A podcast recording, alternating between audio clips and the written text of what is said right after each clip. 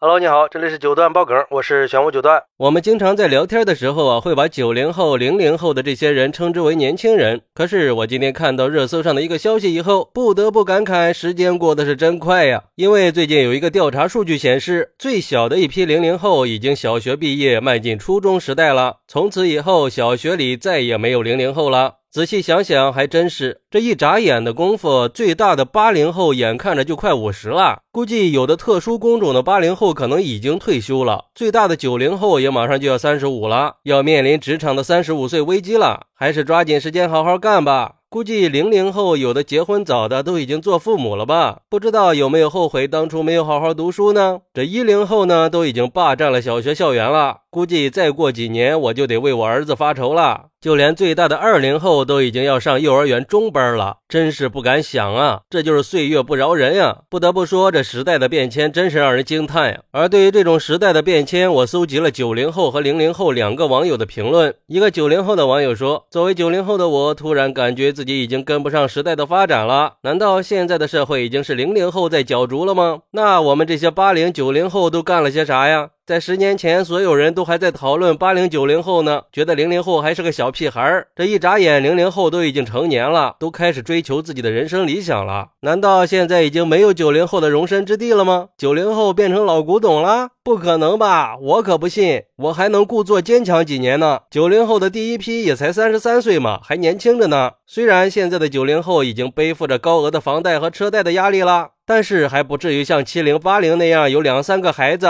尤其是九五后，还可以算是社会的主力军吧。而一个零零后的网友说：“这都什么跟什么呀？还小学？零零后的我都已经是小学老师了。”要知道，现在的零零后已经进入了职场、工厂这些各个领域了，已经开始进入社会整顿职场。毕竟第一批的零零后都已经二十三岁了，只能说九零后正在慢慢的走上退休之路啊。不过零零后和九五后的人应该是属于时代的教育试验品，一零后那才是时代教育更好的成功者。不过，也有网友认为，零零后这一代人退出小学课堂其实是个好事儿，因为取而代之的是在全数字化时代里成长的一零后，对他们来说呢，智能手机、平板电脑、电子课本那都已经是必不可少的一部分了。而且，随着教育信息化的深入发展，他们会享受到更丰富、更便捷的教学资源，也就意味着小学教育也会随着时代的发展不断的进步，一个全新的教育时代就要来了。还是让我们拭目以待吧。确实是呀，这一零后的成长环境和零零后还是有很明显的差异的。他们成长在一个互联网高度普及和信息爆炸的时代，他们对信息的获取量和吸收能力比九零后、零零后都要强。也就是说，他们在学习上的优势也会更明显，对新知识的掌握和理解速度会更快，所以也就更具备创新思维和解决问题的能力。而且一零后可能还会更自信和独立，毕竟他们的成长过程中得到的关爱会更多。当然，他们也会面临更大的挑战，那毕竟是在信息爆炸的时代嘛。很容易被错误的信息给误导，而且这也是一个网络暴力和攀比现象非常严重的时代，他们得学习更多的应变能力才可以。但是另一方面，时代变迁了，我们的社会也会面临一些更严峻的考验。因为有数据统计，从人口占比上来说，越年轻的人占比会越少，也就是六零后的人比七零后多，七零后比八零后多，八零后比九零后多，九零后比零零后多。关键是从数据来看，零零后的人口数量比九零后。少了四千七百多万呀，这说明什么呀？说明我们的老龄化和少子化进程又进一步加剧了。很多人都担心这样下去，我们会不会一代人比一代人少呢？而且这也确实是我们需要面对的一个大问题啊。好在自从开放二胎、三胎政策以后，一零后的人口总数跟零零后已经相差没有那么大了。但愿这个问题可以得到持续的解决吧。不过不管怎么说，时代总是要发展进步的嘛。我在网上看到这样一句话，说没有人永远十八岁，但永远都有人十八岁。我想这句话就是很好的诠释了时代的变迁吧。好，那你是怎么看待这种时代变迁的呢？快来评论区分享一下吧。我在评论区等你。喜欢我的朋友可以点个订阅、加个关注、送个月票，也欢迎点赞、收藏和评论。我们下期再见，拜拜。